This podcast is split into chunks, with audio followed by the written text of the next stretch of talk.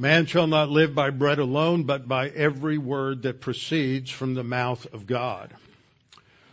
Desire the unadulterated milk of the word like a newborn baby, that you may grow thereby.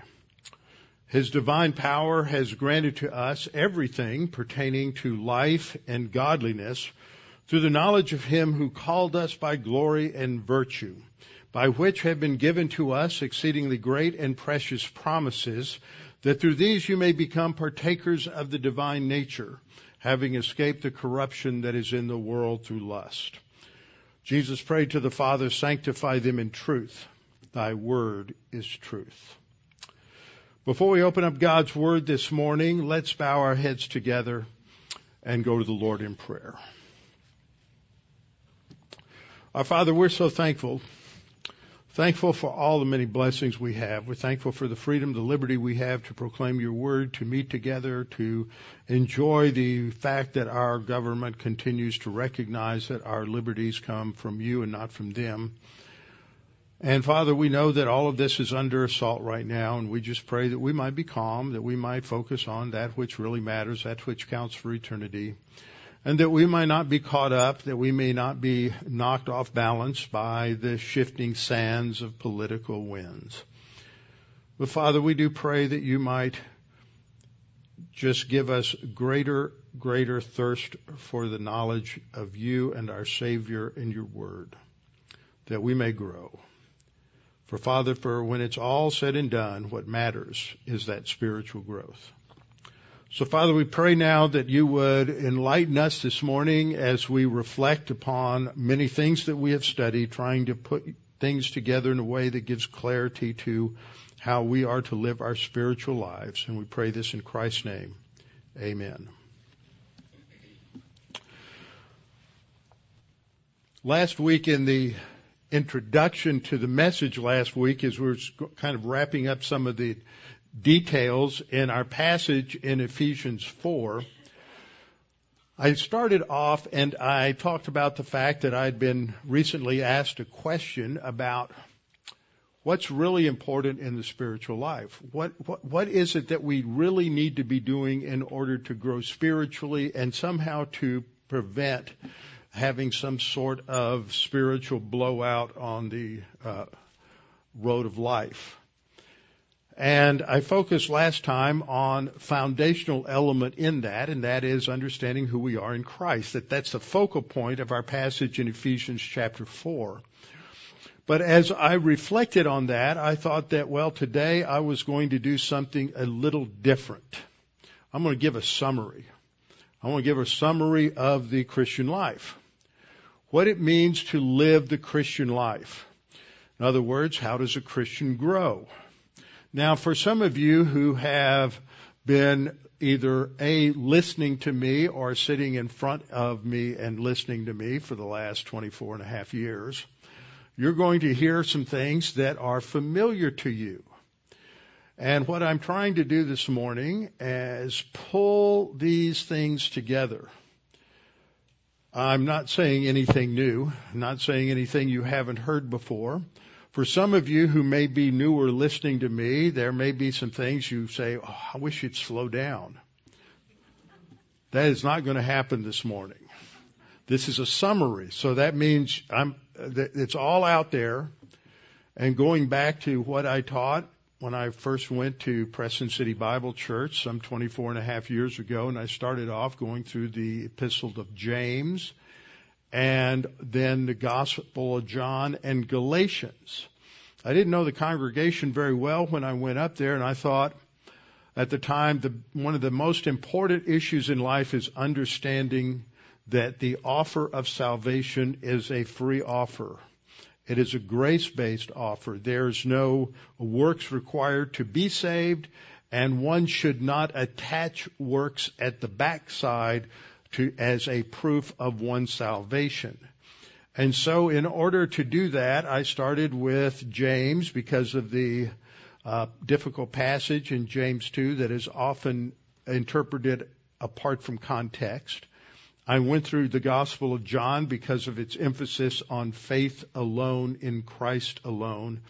And I went through Galatians because Galatians was dealing with the distinctive problem of Judaizers who'd come in behind Paul and were teaching that following the Mosaic law was necessary for either salvation or for spiritual growth. All of these reflect problems that people have today in trying to understand the spiritual life.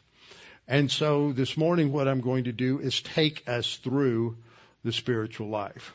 By way of introduction, I'm going to ask, answer the question, well, why should we grow? Why is that important? What does the scripture say about spiritual growth?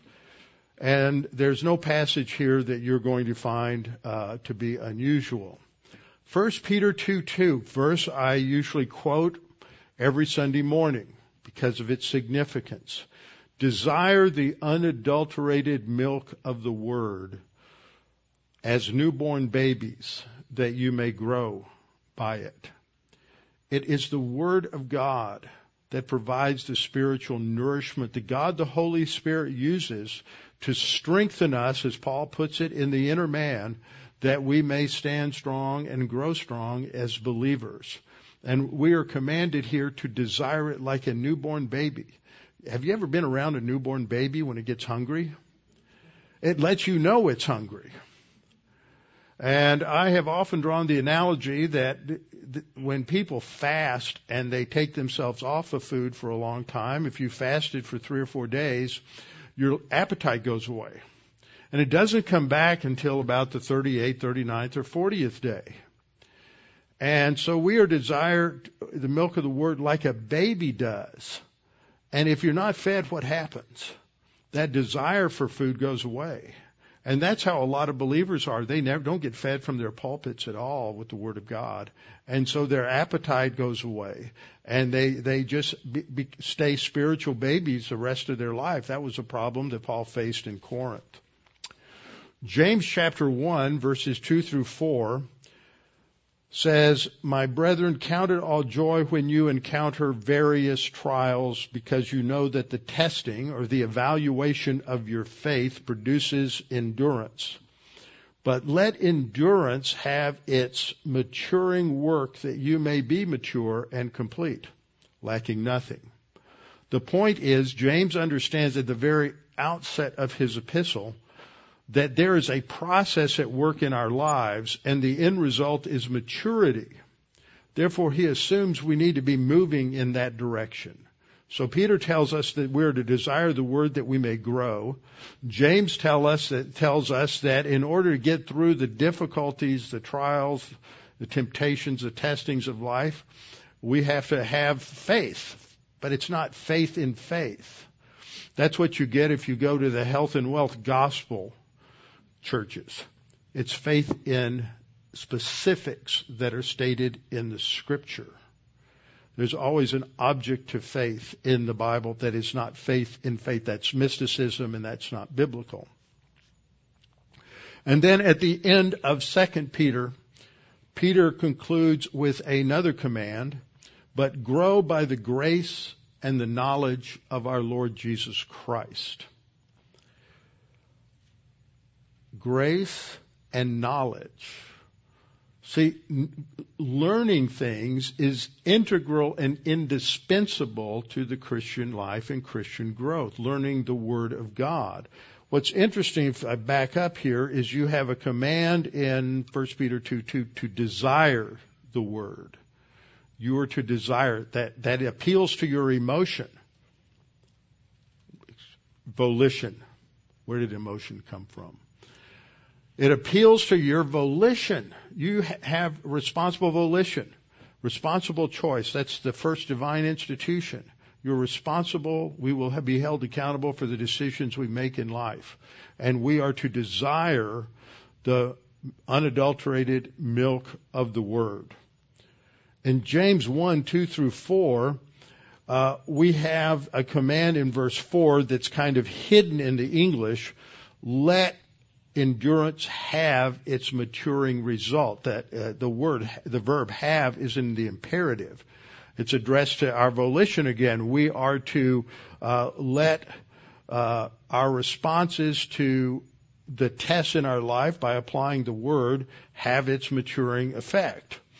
And then we are to grow by means of the grace of the Lord Jesus Christ and knowledge of our Lord Jesus Christ.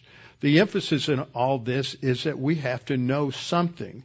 And what we know is to be the object of our faith, which is necessary in order to grow. Now, about 35 years ago, I came to Houston to do a weekend conference on the spiritual life at Grace Bible Church. Pastor was Harry Leafe at the time, under whom I was ordained. And I put together this chart. We haven't seen this chart. When I opened it today, I realized it hadn't been saved since 2013, so it's been a while since I've gone through this chart. But this is a blueprint of the Christian life. It's up on the website, I believe, so don't try to copy it all down. We're going to break it down into parts as we go through this this morning, so you'll be able to capture the different sections and everything as we go along. It starts with salvation, and there we trust in Christ as Savior. We become a new cre- creation in Christ. We are born again. We are regenerated. And then what happens is we encounter t- the tests of life, the tests of doctrine, the tests of faith, as James puts it. It is um, the situations in life that make us decide either positively, the green path, I'm going to obey God and handle the situation on the basis of the Word of God, or we're going to choose the red path and we're going to try to do it our own way and handle it out of our own uh, limited abilities and the sin nature. The cycle above is walking by the Spirit. It's the walk by fellowship, walking in the light, abiding in Christ, uh, applying the Word in your life, staying in fellowship. It produces divine good, which is different from the other side, which is just human good. Human beings produce all kinds of good works. They can read their Bible.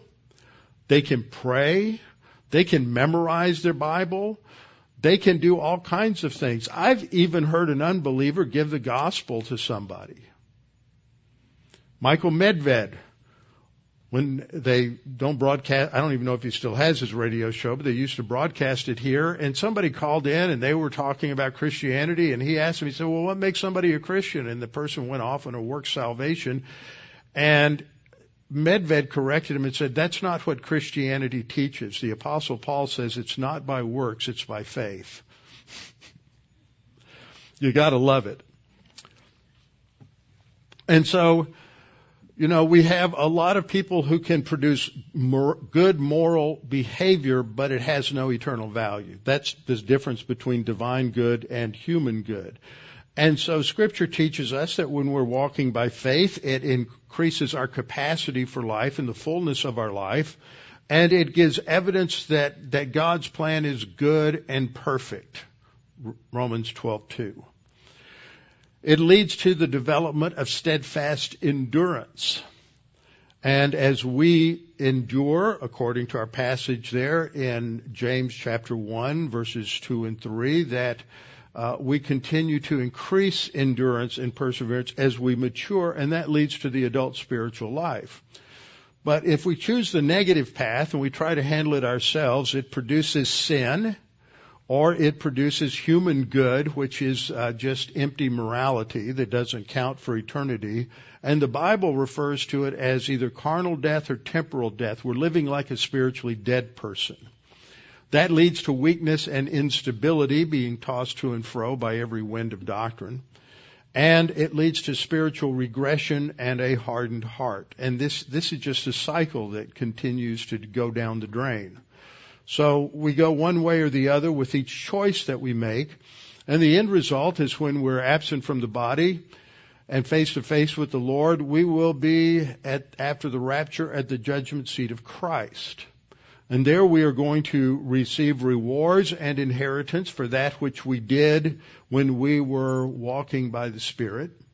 And if we have not walked by the Spirit, there will not be rewards or inheritance. There will only be eternal life in heaven. And there will be a loss of rewards and temporary shame. Now we've covered all of this in detail. This is a summary. So that's the blueprint. So we're going to start off with the first part, which is salvation. And salvation is by grace through faith. Ephesians 2, 8 and 9, for by grace, that is undeserved merit, unearned kindness, by grace you have been saved through faith. And that, what does that describe? See, Lordship salvation says it describes the faith, that the faith is the gift of God, but as we studied when we went through it, that is not grammatically uh, possible. It refers to the whole phrase, by grace, uh, uh, excuse me, by grace through faith salvation. That by grace through faith salvation is not of yourselves. It, referring to the by grace through faith salvation, is the gift of God, not of works, lest any man should boast. In Acts 4:12 it says, "Nor is there salvation in any other, for there is no other name under heaven given among men whereby we must be saved. Christianity is exclusive. There's only one way, and that's trust in Christ. He said, I am the way, the truth, and the life. No one comes to the Father by me. Those who are not Christians or who hate Christianity just absolutely go bonkers when they hear that because they believe in diversity and that every path leads to God. But God does not believe in diversity. He believes in one way, and that is by faith in Jesus. There's no other name under heaven given among men whereby we must be saved. And it is not by works of righteousness which we have done, but according to his mercy he saved us by the washing of regeneration and renewing by the Holy Spirit. We trust in Christ, but God saves us. He renews us. He regenerates us. He gives us eternal life. He imputes Christ's righteousness to us and justifies us. That is salvation. But after salvation, then what? Then we are going to live our lives and whether we want to have this happen or not, we are going to run into what James describes as uh, testing. Um, we're going to run into temptation. It's the same word in the Greek, so you have to look at the context to see whether it's talking about temptation or testing. But in a temptation, we are tested as to whether or not we're going to respond the right way or not. And so when we have tests of faith, that's not talking about the act of believing. The noun often describes what we believe. It is not testing if we can believe something because everybody believes things. It is testing whether we are going to apply what we be- say we believe. If we are going to apply the body of doctrine that uh, that the Bible uh, gives to us. And so at each opportunity we have to decide uh, positively are we going to apply the word that we have been taught? We're going to claim the promises that we know so that we can grow and handle this by the power of the Holy Spirit? Or are we just going to go forward and do it ourselves? So we have these passages like James 1, 2, and 3. Count it all joy, my brethren, when you encounter various trials. And not if you encounter them, but when you do, because we will all encounter these various trials, they come in all kinds of shapes and sizes, and we can do this because we know something. Once again, we come back to knowledge. Biblical knowledge is, is inherent to Christian growth. You can't avoid it. It's not based on feelings. It's not based on singing music. I would guess that one out of 100,000 contemporary music that's created for the church since 1960 is worthless spiritually. Colossians tells us that we are to teach and admonish one another by what we sing.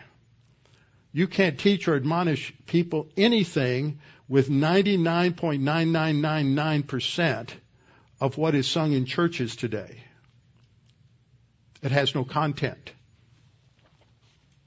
We have to know something. And what, what does James say? You know, you know that the testing or the evaluation of your faith, that is what you believe, produces endurance.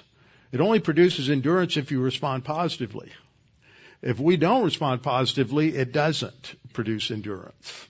It leads to failure. We've seen this in Ephesians 4. For example, the passage we're studying, this I say therefore and testify in the Lord, that y'all should no longer walk as the rest of the Gentiles walk in the futility of their thinking. We have to operate on a new basis for thought, new content of thought. Ephesians 2:2 described this walk of the Gentiles as according to the course of the world, according to the prince of the power of the air, the spirit who now works in the sons of disobedience. It's the thinking of the world which is the same as the thinking of Satan. In 1 Corinthians Paul is chastising the Corinthians because they are living like mere men. They're living like Gentiles, like what they were before they were saved. He says, For you are still fleshly, in other words, living in the power of the sin nature. For where there are envy, strife, and divisions among you, are you not fleshly, that is carnal or sinful, and walking like what? Like mere men. We know that metaphor, walking, it's, you're living like a person who has not been regenerated and been given new life in Christ. And when we trust Christ as Savior, Romans 6 4 says we get a new identity. Therefore, we were buried with Him through baptism, that is the baptism by the Holy Spirit, identification into death, that just as Christ was raised from the dead by the glory of the Father, even so we also should walk in newness of life. We're going to live differently. We're going to walk a new way. Colossians 1:10 says that you may walk worthy of the Lord, fully pleasing him, being fruitful in every good work and increasing in the, your emotions toward God. Doesn't say that, does it? Knowledge. Increasing in the knowledge of God. Ephesians 5:2 says another thing about this walk. It is walk in love as Christ has loved us and given himself for us an offering and a sacrifice to God. It's a sweet smelling aroma. And then a few verses later, Paul gives us another walk command. He says that we are to walk as children of light. So this is the new man. We are in the new man, our new position in Christ. We're in the body of Christ, and these are the standards of behavior for those in the body of Christ.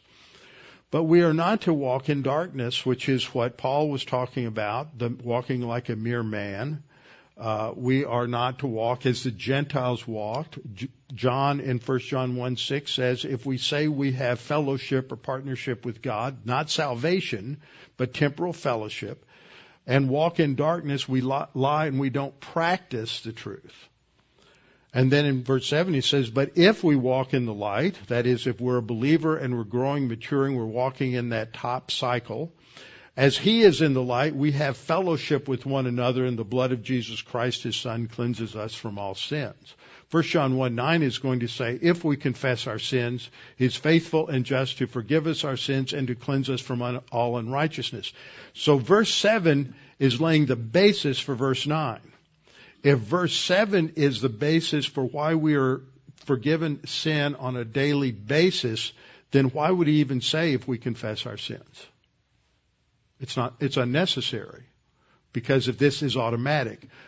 Verse 7 says what the basis for confession is the blood of Christ, the death of Christ, which is what is the basis for cleansing us of all sin, and confession makes it happen. The problem is we are need either walk by faith or not. The problem with the Old Testament uh, Israelites was that as they came out of Egypt and were in the wilderness, they did not mix faith with their walk.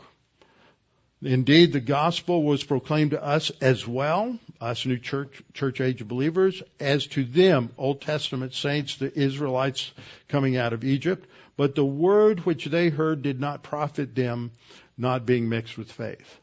The word only profits you if you're mixing it by faith. So to evaluate that, we go through tests of faith. 2 Peter 1 3. His divine power has given to us all things that pertain to life and godliness. So it's sufficient for anything in life. You may have new prob- you may have old problems with new names, but they're still old problems and God gave us a solution for the old problems. Through the knowledge of him who called us by glory and virtue. Notice it's through knowledge again by which, by that glory and virtue of God, He has given to us exceedingly great and precious promises, that through these, through the promises, through the knowledge of God's Word, we may be partakers of the divine nature. And that has to do with a partnership with God in our lives, walking by the Spirit, all of the other metaphors, having escaped the corruption that is in the world through lust. So 2 Timothy 2:15 gives us the command to be diligent. It's a Greek word that means to be diligent. That's an accurate translation. The old King James translated study because they translated it in light of the context. The context says, be diligent to present yourselves approved unto God. How do you do that? How do you present yourself approved unto God? Because you're a laborer who does not need to be ashamed. You rightly divide the word of truth. See, the laborer who's not ashamed is the one who rightly divides the word of truth. You can only rightly divide the word of truth or rightly understand it if you are what? Studying the word of God. If you're just uh, skimming over it or reading it, that's that's really not going to ultimately get you there. You read it because you need to understand the whole thing and be reminded of things, but there needs to be some diligence about it. John 8:32, Jesus said a much maligned and misquoted statement, "You shall know the truth, and the truth shall make you free." See, what did Paul say? Rightly divide the word of truth. That's the Bible. So when Jesus says, you shall know the truth, he's talking about the Bible. You shall know the truth, the truth shall make you free. Sanctify them by means of your truth. Your word is truth. And then in John 15, 7, Jesus said, if you abide in me, which is a term for fellowship, and my words abide in you, which is necessary to stay in fellowship, you will ask what you desire and it shall be done for you. In other words, if you're not walking in fellowship, walking in the light, walking by the Spirit, your prayer life is going to be pretty useless. Okay? You're just going to be talking to yourself. Psalm 119:11 says, "Thy word have I hid in my heart that I might not sin against you." So we not only have to read the Word, we have to study the Word, and we have to internalize the Word, memorize the Word. This is so important that when in John chapter 6, when it, John tells us that that Jesus' disciple, uh, all of these disciples, there were hundreds of them, that were listening to Jesus up to that point, that when they grasped what he was saying earlier in John 6, they left him. This is going to be too hard for us. And the 12 were still there. Of course, Judas was probably hanging back, wishing he could leave too. But Jesus looks at them and goes, why are you guys still here? Everybody else has left. And Peter said, Lord, to whom shall we go? You have the words of eternal life. Do you believe that? You believe Jesus has the words of eternal life? then that ought to make a difference in how we think and how we live. And knowing the words of eternal life is what is meant by Paul in renewing our mind. In Romans 12:2 he says, "Do not be conformed to this world, but be transformed by the renewing of your mind, that you may prove or demonstrate." It's a legal term for offering proof that the will of God is good and acceptable and perfect. And then our passage we looked at the last few weeks, Ephesians 4:23, command to be renewed in the spirit of your mind. We're only renewed in the spirit of the mind if we're taking in the Word of God. So we have to what? Read the Word. Make a plan. We often put reading plans for a year up uh, on the website, on the Dean Bible Ministries website. You have to read the Word, but you also have to study the Word. You have to study the Word, come to Bible class, listen online, be involved in something that's going to get you truth and truly understand and interpret the Word. You have to memorize the Word. You have to hide it in your heart. You have to have a plan to memorize Scripture, memorize gospel verses, memorize spiritual life verses, memorize promises so the next time you have to escape a war torn country, you have a lot of promises to claim. You never know when you're going to need them. So you got to be prepared. Internalize the word. Make it such a part of you that that becomes your natural reflex is to apply the word. And that's the last step. That's what's involved.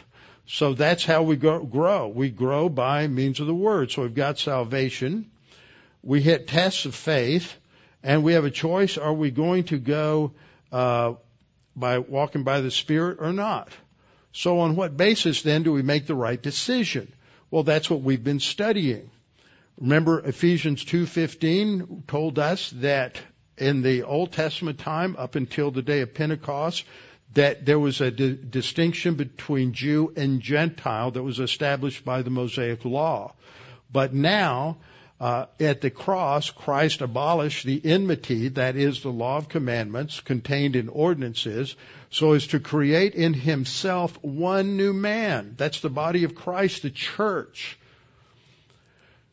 One new man from the two, thus making peace, and that he might then reconcile them both to God in one body. So we are one, one new man, one new body, one new building, one new temple in the metaphors of that chapter. That's profound. And as a result of that, he reminds them in 422 that they at salvation took off concerning their former conduct the old man, which was their position in Adam, which is growing corrupt according to the deceitful lusts. And the positive command then is what we just I just stated. We're to be renewed in the spirit of our thinking, and put and because we have already put on the new man, which is the body of Christ. That happened through the baptism by the Holy Spirit, which is what is described in Colossians 3:11.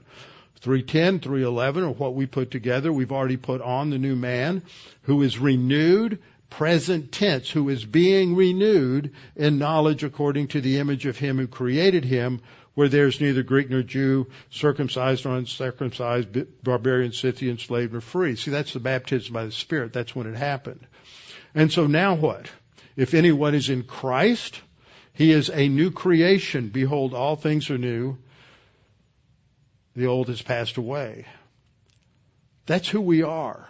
So the first step is that when you hit these things, you have to say, how am I supposed to do, handle this as a new creature in Christ? I am in the new man. I have a new identity. I have been adopted into the royal family of God what am I supposed, how am I supposed to handle this? Are you just going to do it the same old way you've always done it, acting like a mere man, acting like uh, Gentiles? So if we choose that path, this is where it leads. It leads to sin and human good and temporal death, living like a dead person, further weakness and instability in life. You will make bad decisions and then compound those bad decisions as you continue in this downward spiral. Galatians 5:17 to 22 tells us that the flesh, the sin nature wars against the spirit and the spirit against the flesh and these are contrary to one another. That's this battle. Constantly, are you going to follow the path by walking by the spirit or the lower path walking according to the flesh? And the evidence of your walk is in 5:19 to 21. Adultery, fornication, uncleanness, lewdness, idolatry, sorcery, hatred, contentions, jealousy, outbursts of wrath, etc. And then it says those who practice such things will not inherit the kingdom of God. A lot of people mean, well, if you do those things, you're not going to get saved. Wrong. It says you won't inherit the kingdom. It doesn't say you won't be in the kingdom. We've studied that many, many times. That, that if you continue to live in that, that bottom cycle of walking according to the flesh, then you're going to come up with nothing at the judgment seat of Christ. James 1:14 and 15 says each one is tempted when he is drawn away by his own desires and enticed. Then when desire has conceived, it gives birth to sin, and sin when it is full grown brings forth death. Now this isn't physical death. This is carnal death. This is you're going to be living like a, a, a, a unsaved person. Romans 6:21 to 23 ends by saying, "For the wages of sin is death." Most people take that as a salvation verse. It's not. Paul quit talking about how to get to heaven and being justified at the end of chapter 5. Starting in chapter 6, he started talking about how a saved person is supposed to live. And if a saved person doesn't live in light of their new position in Christ, they're going to continue to be a slave to unrighteousness. And the result of that is you're going to be living like a spiritually dead person. That's what he's saying here. The wages of sin is death. That's, that's the paycheck, whether you're a believer or unbeliever. The paycheck is death. But The gift of Christ is eternal life. Don't squander that paycheck by living on the basis of your sin nature. So James says, after talking about the tests of faith, if you have a problem, ask in faith without doubting. For the one who doubts is like a wave of the sea driven and tossed by the wind. They're unstable. They can't make good decisions. For let not that man suppose that he will receive anything from the Lord. He is a double-minded man. He's, he's, he's a two-souled man, literally. He, he can't make up his mind. He's unstable. He waffles. He's falling apart as a result of these tests.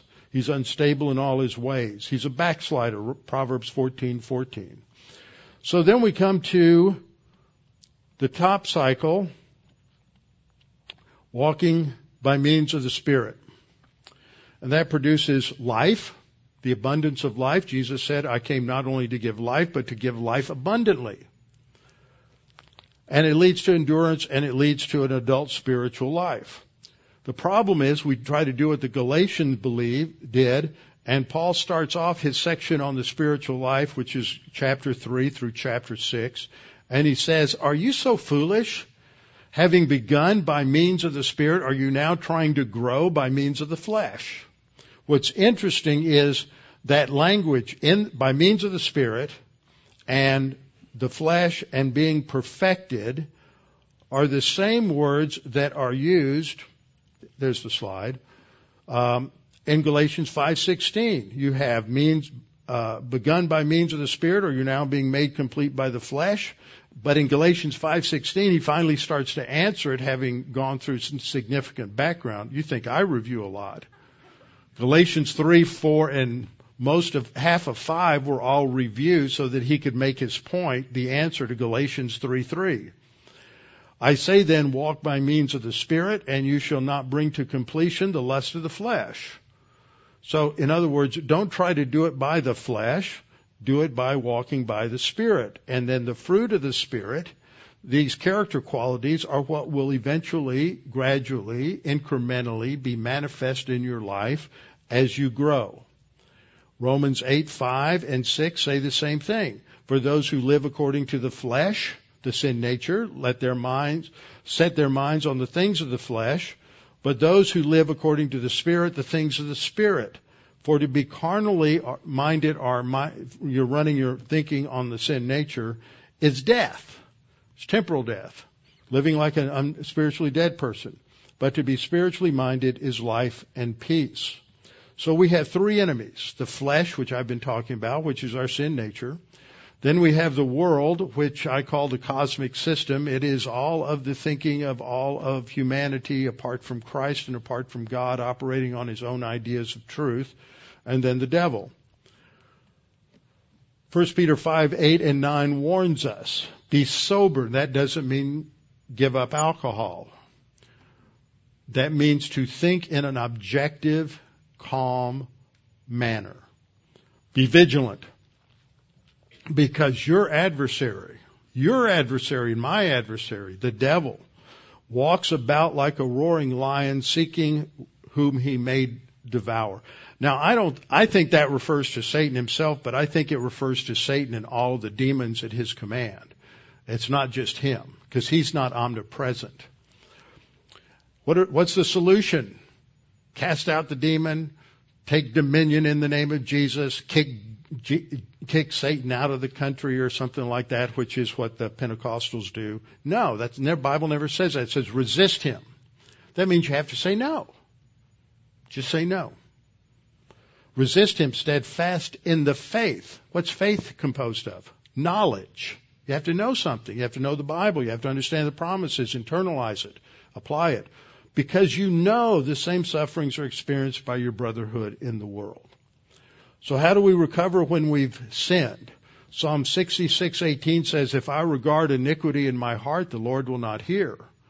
You know, if you've been out of fellowship, you've been sinning, then God's not going to listen to your prayers. In John 13, Jesus goes through this, this ritual of foot washing because he's teaching the disciples that need to be continually cleansed from sin. And Peter doesn't like that. He says, Lord, you're not going to wash my feet. And, and the Lord said to him in verse, uh, verse 8, if I don't wash you, you have no share of inheritance with me, no part with me. But that word meros means a share of inheritance. Why? Because you'll never be in fellowship. You'll never be cleansed. And so Peter said, okay, well, give me a full bath. And Jesus says, no, I don't need to do that either. He who is bathed, that is fully cleansed at salvation, that's when it happens, needs only to wash his feet. That's a partial washing. That's confession. But is completely clean. And you all, it's plural, y'all, referring to the 11 uh, uh, disciples. And he says, y'all are clean, but not all of you. And then then he makes the next statement. He's going to say there's one here who isn't, and that would be Judas. So what are we to do? We're to examine ourselves with 1 Corinthians 11:28 and 1 John 1 9. If we confess, which means to admit or acknowledge our sins to God, He is a faithful and just to forgive us our sins, the ones we just mentioned. And then He goes on in His grace to cleanse us from all unrighteousness so that we are restored to that fellowship, that walk by the Spirit, that walk in the light.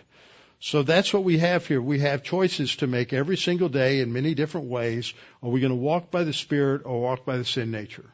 What's it going to be? The result is that we're going to be evaluated at the judgment seat of Christ. And at the judgment seat of Christ, those who have walked by the Spirit are going to have gold, silver, and precious stones, metaphorically, and they're going to receive rewards and an inheritance. But those who have not, and there are millions, all they heard was Jesus saves, they believed it, and they never got any more from the Word. There's going to be a loss of rewards and temporary shame. So, 2 Corinthians 5:10 says we must all appear before the judgment seat of Christ. That's not the great white throne judgment for unbelievers. This is the evaluation of believers at the judgment seat of Christ.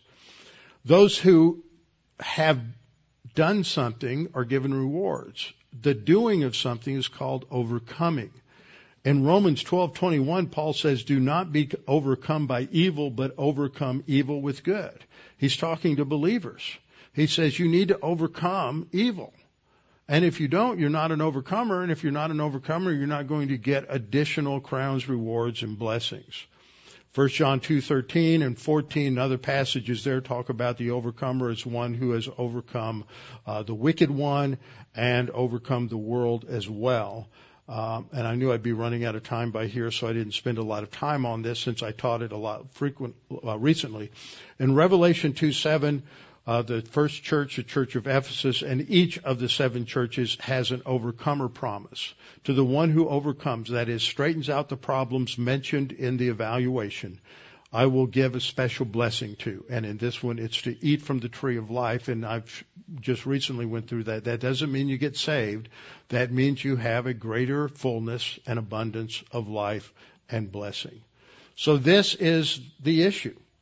The issue is how are you going to live your life? Are you going to live your life by doing what comes naturally, or are you going to live your life by walking by the Spirit? That is how you live the Christian life. Are you going to fail? Sometimes. Sometimes many times. Sometimes incredibly. Sometimes you're going to shock yourself. But God's grace is going to forgive you and you're going to pick up and move on and continue to grow. And that's, that's the process.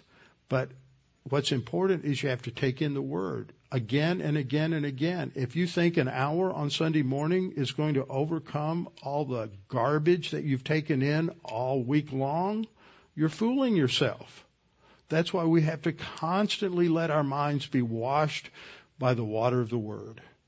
And that means reading the Bible, it means studying the Bible. It means internalizing the Bible. It means applying the Bible over and over and over again with our heads bowed and our eyes closed. Father, we thank you for this opportunity to get this overview, to be reminded of what the plan and purpose of the spiritual life is, to understand this blueprint.